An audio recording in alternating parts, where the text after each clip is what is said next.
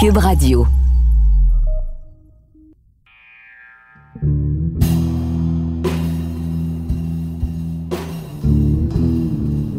La mafia, le crime organisé, les trafics en tout genre et la guerre des gangs en plein cœur du Montréal des années 50. Vous aimez ça? Eh bien moi aussi. Mon nom est Stéphane Berthomé et comme vous le savez peut-être, j'anime des balados de True Crime depuis plusieurs années. Mais cette fois, ce n'est pas en tant qu'animateur que je vous parle, mais en tant que producteur. Et c'est à ce titre que j'ai le plaisir de vous présenter une nouvelle série documentaire sur l'univers criminel montréalais. C'était surtout la drogue et euh, les raquettes de protection. L'équipe dont on parle, c'était tous des assassins, tous des meurtriers. Sans ça, euh, on faisait ça, pas partie de l'équipe.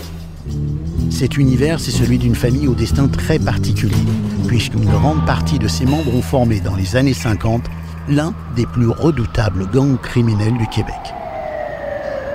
Ce balado, habillé d'une musique originale dans lequel vous entendrez de nombreux intervenants ainsi que des archives de l'époque, est porté par l'animatrice et journaliste Isabelle Marjorie Tremblay, qui est passionnée d'affaires criminelles.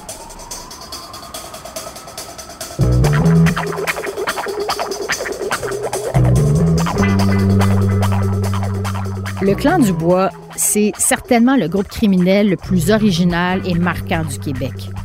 C'est l'histoire d'une famille de 11 enfants, 10 frères et une sœur, dont 9 d'entre eux ont formé une redoutable organisation criminelle.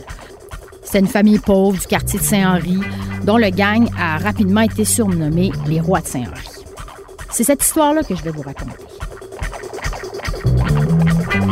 Le balado, le clan du bois, le crime dans le sang est disponible dès aujourd'hui sur l'application Cube ou le site cube.ca et sur toutes les plateformes de balado.